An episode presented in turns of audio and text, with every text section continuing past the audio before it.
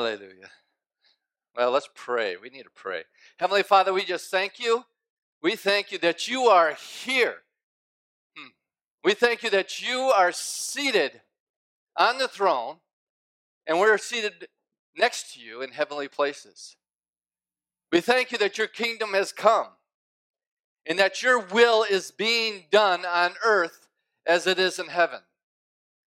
Father, we just thank you for the Holy Spirit who is our teacher and our guide. We thank you that He's quickening our spirits this morning. You're making us come alive as the Word of God is proclaimed, the living Word of God. And we plant it down in, deep into our, into our hearts, and we expect fruit to manifest. Heavenly Father, we thank you for grace. We thank you that uh, everything that's going on in this world does not take you by surprise. Hallelujah.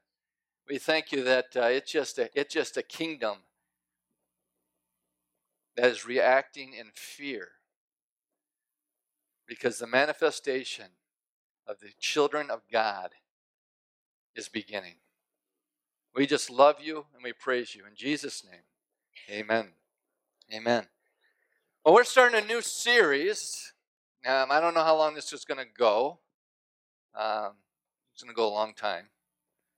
Um, entitled The Best Is Yet to Come A Victorious View of the Future. This is a subject, um, Charis was planted about nine years ago, and this is a subject that I have never taught on in nine years.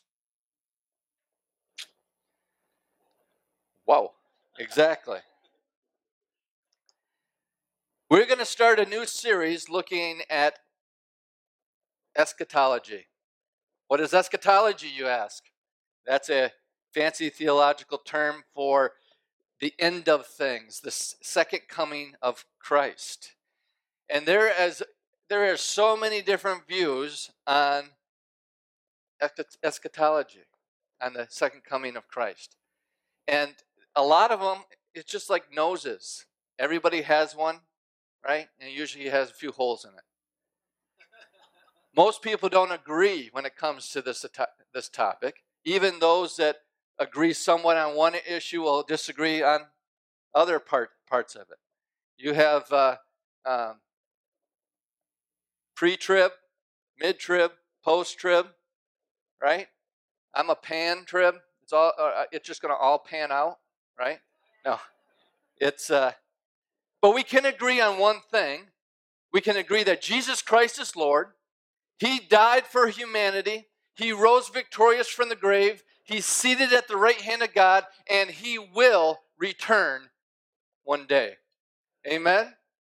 So this might be new for some of you. This this view, this this this understanding, and uh, we can agree to disagree, right? I'm not a pastor that demands, or I'm not so um, insecure that I think everybody has to believe the same way that I believe, that everybody has to see it the same way that I see it, right? And I would agree with you, but then we'd both be wrong. So, oh, that's a joke. But, anyways, I want you to know, complete honesty here, is I am not a eschatology theologian, right? These, this, the, this is not something that I came up with on my own, right? I've read many different views. As a matter of fact, my understanding and my revelation and understanding that I have on this topic has changed in the last 10 years. There was probably a time that I, well, we won't go down there. But, anyways, it's changed and uh, and it's this isn't a real uh, this isn't um, something that's original to me, but it was held by great leaders throughout church history. This is actually one of the oldest understandings of the in, in um, eschatology, the second coming of Christ. Um, great leaders that just to name some that you might be familiar with is Justin Martyr, John Wesley, Jonathan Edwards, Charles Spurgeon. Um, you know, not not some obscure people. In Hebrews chapter 10, verse 12, it says, But this man, speaking of Jesus, but this man, after he had offered one sacrifice for sins forever. That's good news right there. Sat down at the right hand of God. From that time, waiting till his enemies are made his footstool. Jesus brought the kingdom of God. He, he made a sacrifice for sin one time forever. He's been enthroned on his, in his kingdom, and he's waiting for his enemies to be made his footstool. Who is he waiting on? Who is he talking to? What is who is Jesus waiting on? Who's going to bring the enemy of humanity under the feet of Jesus Christ? The church, believers. And when we say the church, we're not just talking about people gathering in a building. We're talking about the church living life throughout in the world. The church being the church seven days a week. See, I believe that Jesus is Lord. I believe that his kingdom has been established in the earth and throughout the entire cosmos. Satan is not taking over this world. Jesus Christ is Lord and is ruling in all the earth through the, his body, the church, in every nation and every tongue. His kingdom is expanding at an ever increasing rate, and it will fill up the earth until every enemy is put under his foot. The church is called to disciple the nations in the ways of his kingdom.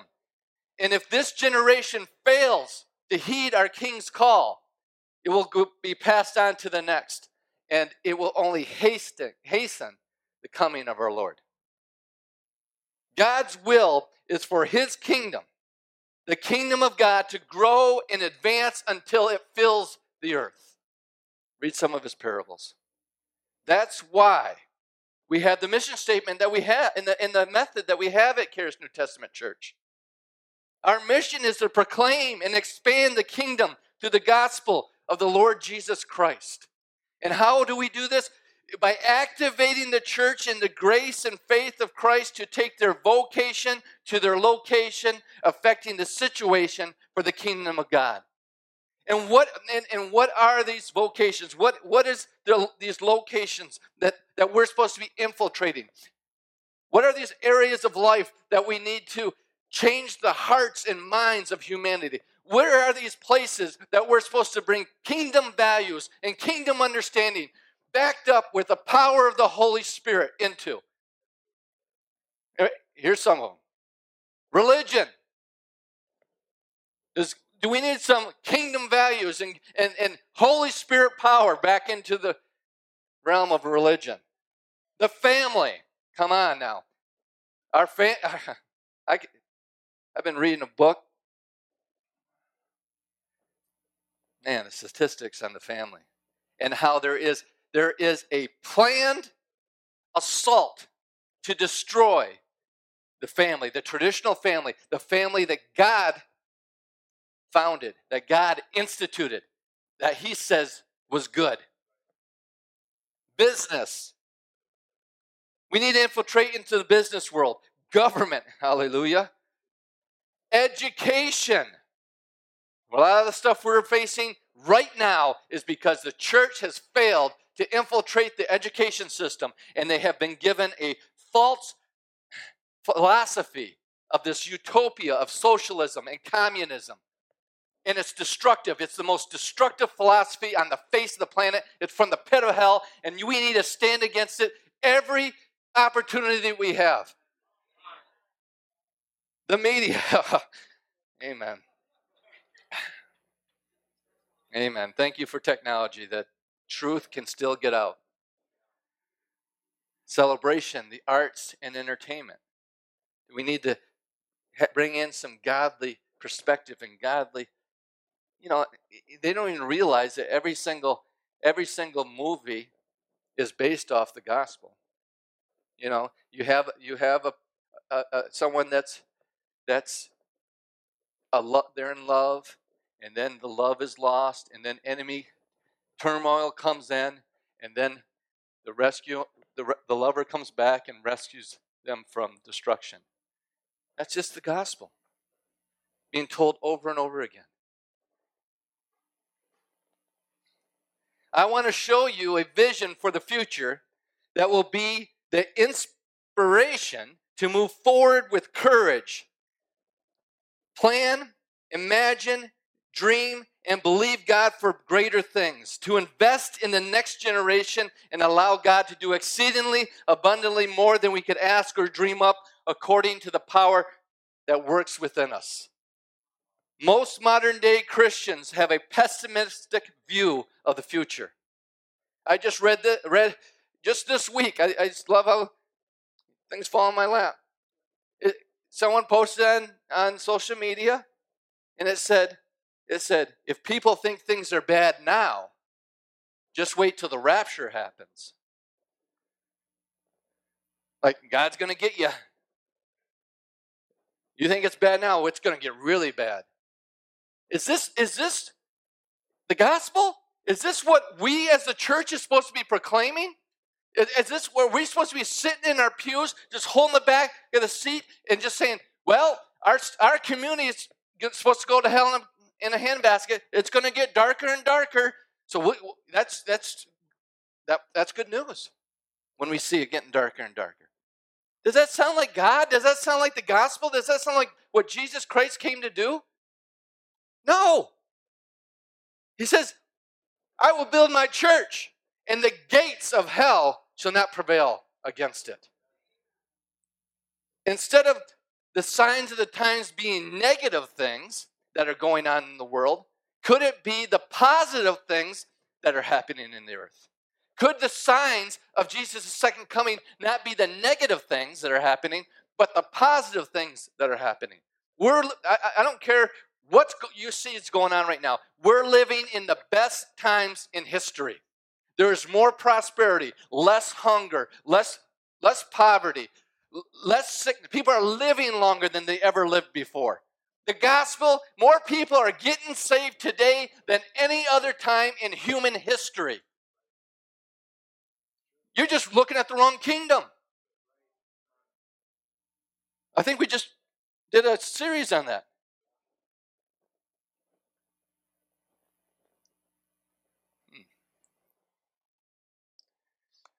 So I got this little chart here. It's crude and it might have some holes in it, but it's gonna it just gives you a visual. All right? It gives you a visual. So you have God's perfect will for humanity at the very top, right? So Adam and Eve was created. They were put in the garden in God's perfect will. But then they fell. Right? They fell. And God goes, Oh no, what are we going to do? And, and we get this idea that God is this reactionary God, that we do something, he reacts. He, we do something, he reacts. So we fall, and, and humanity starts going down, down, down, down. God reacts through the flood and brings us back up. And, and we're in the flood, and then it goes pretty good for a little bit, but then it starts going down, down, down. So God interacts with the Abrahamic covenant. And that goes pretty good, but then they end up in Egypt and things start getting worse and worse. And so God interacts and brings in the, the, the Exodus and um, the Mosaic law and, and it, you know, that went good, right? Through, through two, what? David and then Solomon, then. So then, so then, you know, the Israel just goes down, down, down, down. And then all of a sudden, God interacts and brings Jesus, right? Hallelujah. But then, but then we kill, uh, kill Jesus. The Romans and the Jews kill Jesus, and it goes down. But then the birth of the church and the baptism of the Holy Spirit on the day of Pentecost happens and brings it up, and it goes pretty good for a little bit.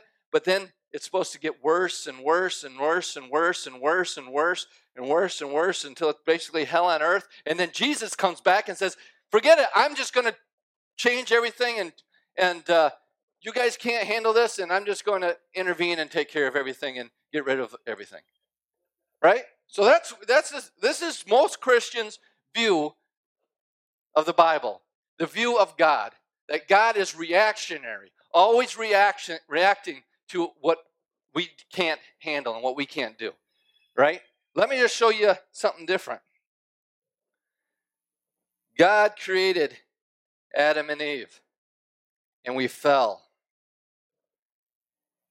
And God starts wooing humanity back to himself. He says, I had a plan from this for the foundation of the earth and I'm going to start implementing my plan in the earth. I'm going to start revealing myself to humanity. I'm it, it, my glory is going to continue to grow and grow in the earth. So God just starts revealing Himself to humanity, and He reveals Himself to humanity, and and, and we.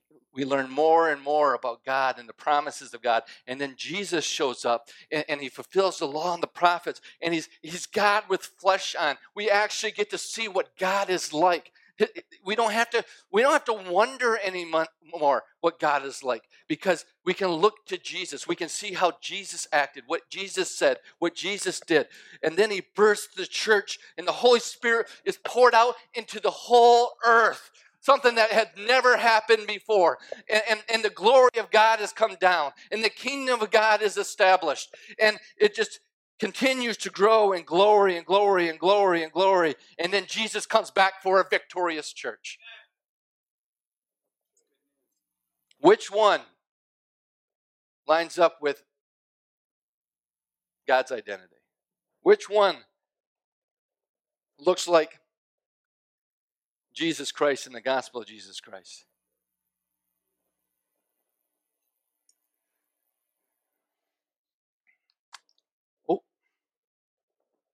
Charles Spurgeon said, I myself believe that King Jesus will reign and the idols be utterly abolished. But I expect the same power which turned the world upside down once will still continue to do, do it. The Holy Ghost will never suffer the imputa- imputation to rest upon his holy name that he was not able to convert the world. Today, today we're going to look at the phrase end times. Many believe that we are living in the end times, or at least fast approaching those days that were written by the apostles almost 2,000 years ago. End times. When people talk about end times, they use different words, meaning the same thing. The Bible even uses different words different words meaning the same thing. But, but understand there's a difference between end times, end days, than the day. There is a day, right? There's a difference between times and a day, a certain point in history. There will be a day when Jesus Christ splits the sky. Amen. But we, we talk, they talk about last days, or they talk about last times, or they talk about the end of the ages or the or the or the last hour or the end of days. Most of the time when you hear these phrases, we, you envision certain events that will climax, culminate in the second coming of Jesus, right? Such events as the rapture, the great tribulation, the antichrist, and the end of the world all of this adds up to this end time period. Right? People also speak of signs of the end times, such as earthquakes, famines, disasters, and people falling away from the faith. All of these things we're going to discuss in much context. And, and all of these things are, um, people look at is the context of the end times period that will come in the future or has recently begun right now. But is that what the Bible teaches? Let's start by defining what the Bible meant by end times or last days. And how will we define that? Well, we'll read the Bible. In Acts chapter 2, verse 16, it says, But this is what was spoken through the prophet Joel. And it shall come shall be in the last days, God shall God oh my goodness. God says that I will pour forth my spirit on all mankind. and your sons and daughters shall prophesy, and your young men shall see visions, and your old men shall dream dreams. Here, Joel defined the last days as a period when the Holy Spirit would be poured out on the world. Has that happened? Peter accepted Joel's definition and believed that it was fulfilled on the day of Pentecost. And we should also. In 1 Peter 1:20 it says, "For he was foreknown before the foundation of the world." Talking about Jesus but has appeared in these last times for the sake of you. Here, Peter said that the last days was a period which Jesus walked on the earth. In James chapter 5, verse 3, it says, Your gold and your silver have rusted, and their rust will be a witness against you and will consume your flesh like fire. It is in the last days that you have stored up your treasure.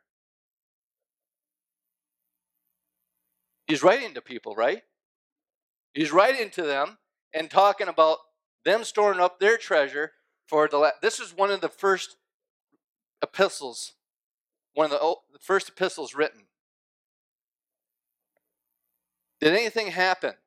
Was anything happen in Jerusalem? People were selling their property, giving it to the church, the church, and the church was dispute, distributing it, right? And what happened a few years later? The Roman army came in and burned it to the ground and seized all property. James is writing this to these people that are heeding the word of the Lord. We're going to see this more and more. It says it's all going to be consumed in the last days. Is he writing this to us or is he writing this to the people living at his time?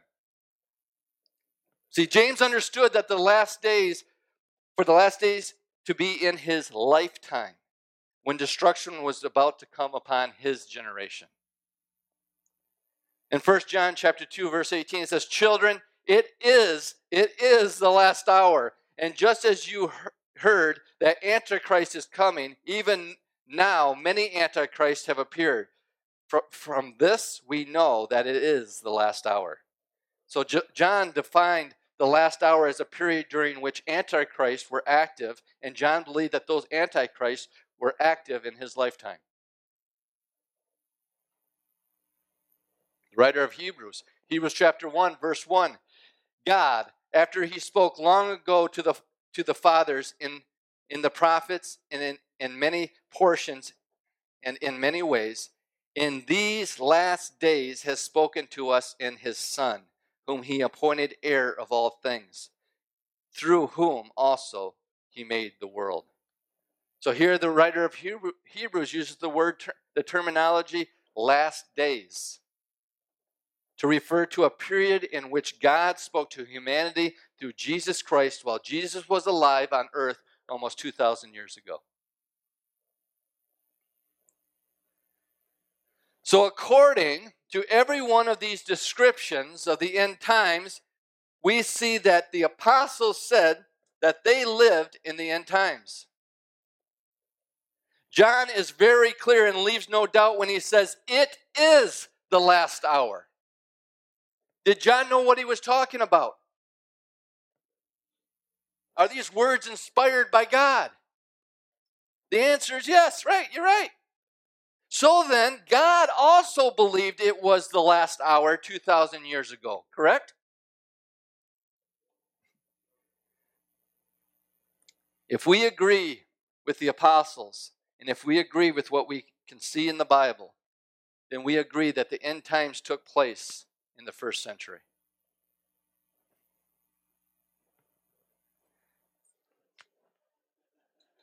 You're probably saying, you're probably thinking, and, and you should, how could it be possible for a period called the end times to take place in the first century?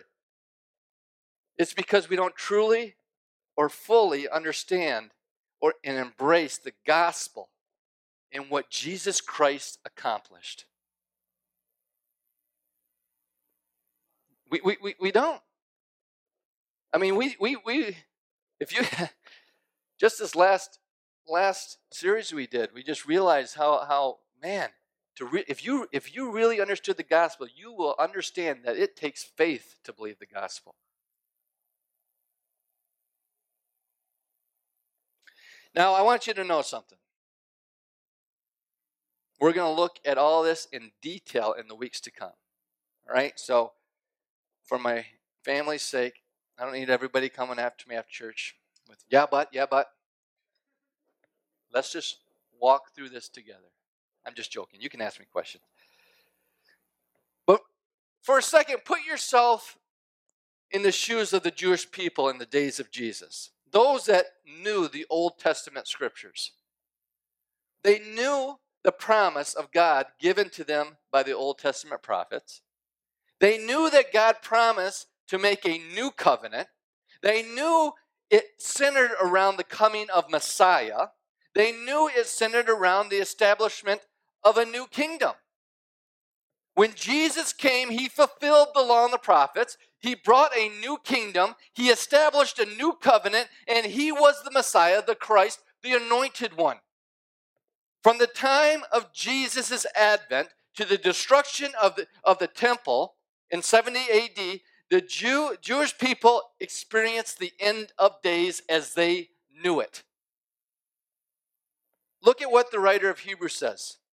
In Hebrews chapter 8, verse 7, it says, For if the first covenant had been faultless, there would have been no occasion sought for a second. For finding fault with them, he says, Behold, days are coming, hmm, days are coming, says the Lord, when I will effect a new covenant with the house of Israel and with the house of Judah not like the covenant which I made with their fathers on the day when I took them by the hand to lead them out of the land of Egypt, for they did not continue in my covenant, and I did not care for them, says the Lord. For this is the covenant that I will make with the house of Israel after those days, says the Lord. I will put my laws into their minds, and I will write them on their hearts, and I will be their God, and they will be my people. Wow. Oh, we're going to keep going. And, and they, verse 11, and they shall not teach everyone his fellow citizen and every one his brother, saying, Know the Lord, for all will know me from the least to the greatest of them.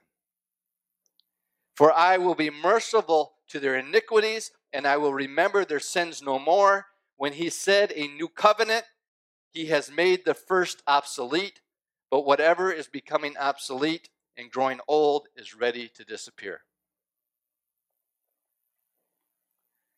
The entire old Jewish world was done away with.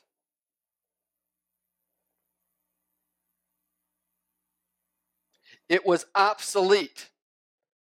And in the eyes of God, it was time for it to disappear. I know that. What did we just read? A new day had come. A better covenant established on better promises in a new kingdom, not a kingdom of Israel, but the kingdom of God, with the King of Kings and Lord of Lords, Jesus Christ. Look at this. This is what was spoken through the prophet Joel in the last days, in these last times. The ends of the ages have come in these last days. It is the last days. It is the last hour. We know that it is the last hour. If we look in, at these in the context of the passage for a time reference and approach these Bible passages without any pre- preconceived idea that they are supposed to be sometime in the future, there's no question that these reference, references reveal to the past, and in particular, to when the first apostles lived. When you understand this, it changes your whole outlook on life. When you change your end times understanding from being your future to your past, you change your expectations for the future.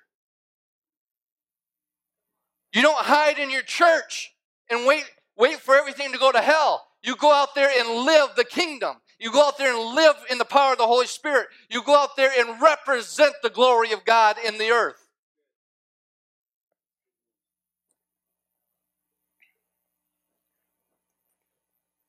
But doesn't it say, Chad, I can hear you, that many are going to fall away from the faith?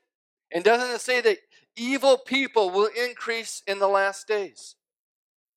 In 1 Timothy chapter 4 verse 1 it says, "But the Spirit explicitly says in the latter times some will fall away from the faith, paying attention to the deceitful spirits and doctrines of demons."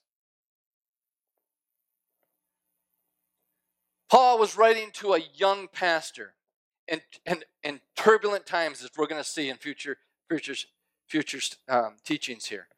Turbulent times. He's writing to, to him.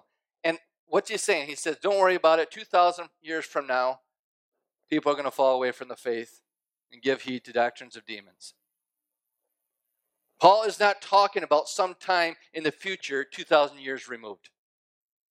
He is exhorting Timothy not to be surprised about what's going on right now in his life, in his church. Jude chapter 1, verse 17. But you, beloved, who's he writing to? He's writing to somebody, right? The beloved. He's writing to his church. He says, But you, beloved, ought to remember the words that were spoken beforehand by the apostles of our Lord Jesus Christ He's reminding them of things that the apostles were speaking to them at their time in, in their place. You understand this? That they were saying to you in the last time there will be mockers following after their own ungodly lusts. Jude was not talking about mockers 2,000 years from that then. What I do? He's not talking about mockers 2,000 years later. But in context, mockers that lived in his day with whom he was having to deal with and who they were having to deal with. Look, look at how Josephus, a Jewish historian, described the conditions of his own people, that is, the generation that witnessed the destruction of Jerusalem. This is a Jewish historian. Neither did any other city ever suffer such miseries, nor did any age ever breed a generation more fruitful in wickedness than this was. From the beginning of the world, Josephus, the war of the Jews. A Jewish historian says that the Jewish people during this time was more wicked than he, he ever seen in any time. And you also got to remember the cruel persecutions that were happening, both to the church, to Christians, both from the Jews and the Romans. And we're going to get into that. Christians were being tortured, Christians were being killed by their hands. False teachers and prophets. Just to name a few, you had the Judaizers, you had the Gnostics that, that started rising up within the church. You had these false epistles, false gospels, right? The Gospel of Thomas. You ever hear this? These things that History Channel comes out and says the, the lost books of the Bible. No, they were doctrines of demons that he were talking about during this time. Exactly. Can I have the worship team come back up? We can't. I think I gave you too much already. so all of this might be completely new to some of you. Some of you might have heard this before. And I understand that it can be shocking and a little unsettling. But let the Holy Spirit be your teacher. See if it lines up with the Word, the nature of God revealed in Jesus Christ in the gospel of the kingdom. Amen? We're just scratching the surface of all these things what we're going to uncover. And next week, we're going to look at three questions the disciples asked Jesus in Matthew chapter 24. So you, there's some homework for you. But make sure you read some of chapter 23, at least the last quarter of chapter 23, so you can go into 24 and know what had just happened. These three questions were when will these things happen? What will be the sign of your coming and the end of the age? And Jesus answers all three of them. But know this the first century did live, the first century church did live in the end times, but we don't. We live in new times. They might have lived in the last days, but we live in a new day, in a new kingdom, and a new covenant. You don't, you don't have to have a negative view of the future of the world. You can believe that in these new days, the church is going to be in a position of unity, maturity, and glory, and that the kingdom of God will continue to grow until it fills the entire earth. Now that's good news. Amen?